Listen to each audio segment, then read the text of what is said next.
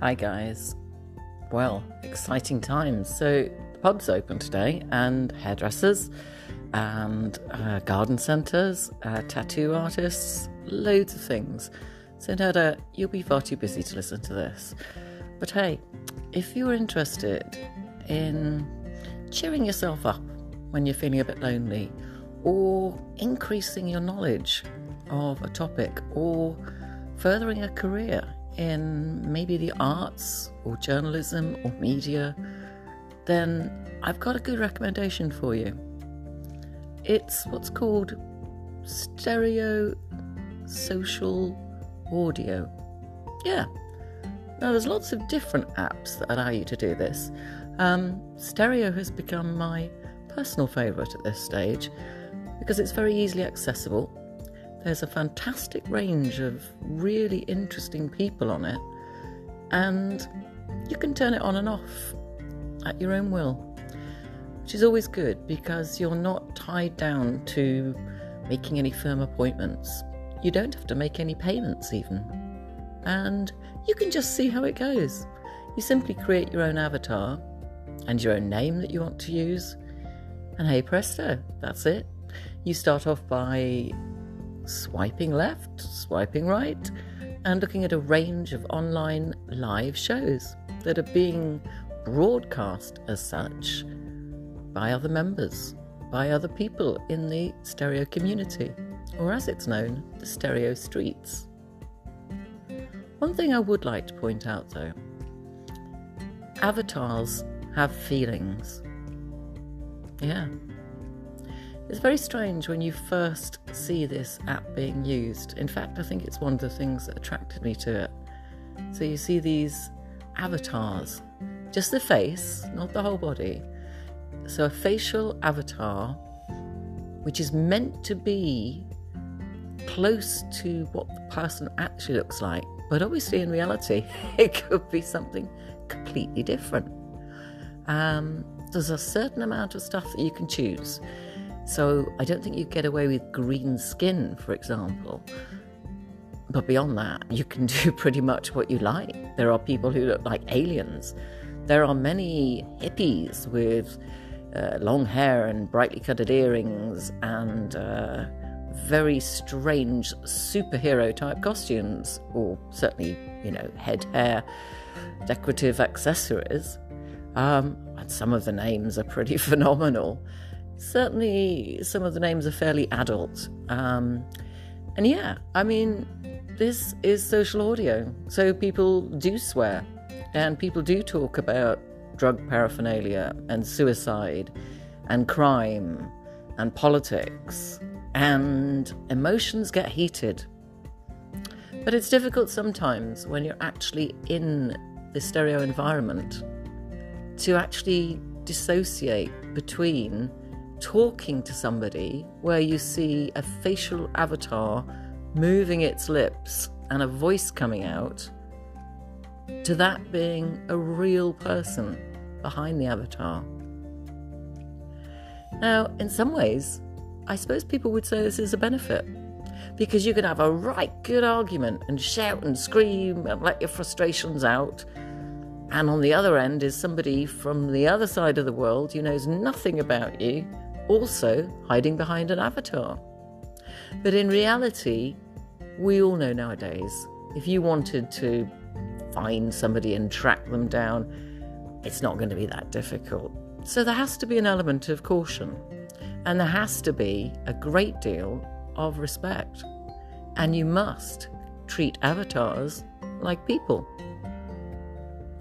Now, I came a cropper with this when I was in two three weeks into stereo, um, I was on a show that I'd been invited to do by somebody within the American media. And very simply, the main topic of this was going to be looking at how COVID had affected people across the pond, both in the UK and in the US. Great stuff, I thought. Yeah, fascinating. And obviously, I know a lot about the UK's position, were very keen to know more about the US and sounded a great topic for a debate and effectively what was to be a podcast and a media show. But You cannot control the people that are listening into your show. And in the same way as a talk radio station, it's very difficult to control what they actually say because it's live. Now, you can hit a stop button, but that is very dangerous because effectively you're censoring that person behind their avatar. And that's frowned upon. For obvious reasons, the idea of social audio is to have free speech and free debate. Obviously, not hate speech, but free speech. And sometimes those boundaries do get blurred, but there is a support function where you can make a report if you listen to a show or find somebody behind an avatar that is saying things that clearly are breaching natural sense guidelines, let's say. But the one thing I discovered is that when I was doing a show, presumably in my head was going to be fairly fixed on COVID, suddenly people were coming in and asking me about my views on Muslim politics in Paris, I think was one of them. Um, now, as somebody who's not been particularly confident and I've been particularly ill in the last 15 months or so, knowing that there's quite a formidable audience, particularly of very switched on, worldly, intelligent black Americans who openly say that they live in, you know, very difficult and divided communities, when you're asked to comment on something that may have a racialist or a political type scenario to it, I actually felt physically frightened to answer questions. And much as I think I'm quite good at being diplomatic, clearly even my diplomacy was not good enough.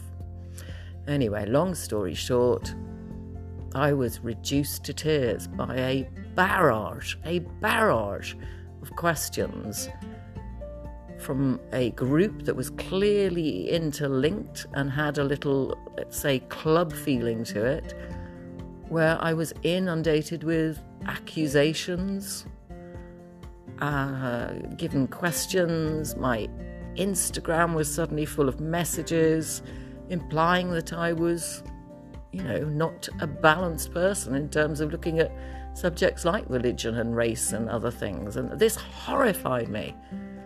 So much so that I, well, I broke down in tears, uh, felt very, very uncomfortable, and left the stereo platform. And much as I received lots of lovely messages then from people saying how much I was missed and how I should come back, and some people telling me I'd been set up, it was difficult. It was almost like coming out of this world that I had found, the stereo world that was exciting and new and interesting and had taken me away from a lot of my loneliness. And I felt a draw to go back into it. And so I had to do that with very gentle steps indeed. Which I did with a completely different avatar and initially a completely different name, which over the last 10 days or so has got much closer to the original name I used, and people are now recognizing and laughing and you know pleading with me to to be on the stereo platform more, to do more of what I was doing, and, and to not worry so much about what other people say. And I was doing fine. In fact, I was doing really well. I was loving it. Until last night, when somebody who I had a lot of respect for, having heard them contribute to shows previously, um, agreed to do a show with me, uh, initially at my bequest, uh, looking at poetry and writing poetry and lyrics and music. Anyway, the show began, and within seconds, you know, we had a really passionate audience listening 9, 10, 12 people. Um, the show was so filled with enthusiasm that two hours later, we were still in full fling. The atmosphere was electric. We had some terrific contributions. There was a lot of laughter and banter. And that's where I messed up. Because when I laugh and giggle and have banter with my friends in the UK, who are largely British, I tend to get a bit mouthy. I've lived with squatties and military people and a lot of mm, hairy ass motorbikers. and I've always lived in a fairly male community, both socially and in my career. And so, for me, making what I would call humorous, sarcastic digs at people um, is part of my humour. But unfortunately, it went too far and it upset somebody greatly. My co host, after the show finished, I had thought wanted to chat about future shows and about how great it had been, but no. He was completely devastated and obviously offended by what had happened. And obviously, during a live show, he was unable to communicate that because we were live. So, after the show, when I learned of what I had done, again, I was devastated. And I think I'm on an emotional brink and an emotional roller coaster ride anyway because, well, because of my illness, because life's been taken away from me in every sense that I can possibly think of it. Because being popular on stereo and cheering people up and making people laugh is one of the few things that I've been able to do that I actually feel good at or worthy of. And I messed it up. And so it's just a word of warning, really. If you venture into the stereo streets and you meet some lovely avatars with crazy names, just remember avatars have emotions too.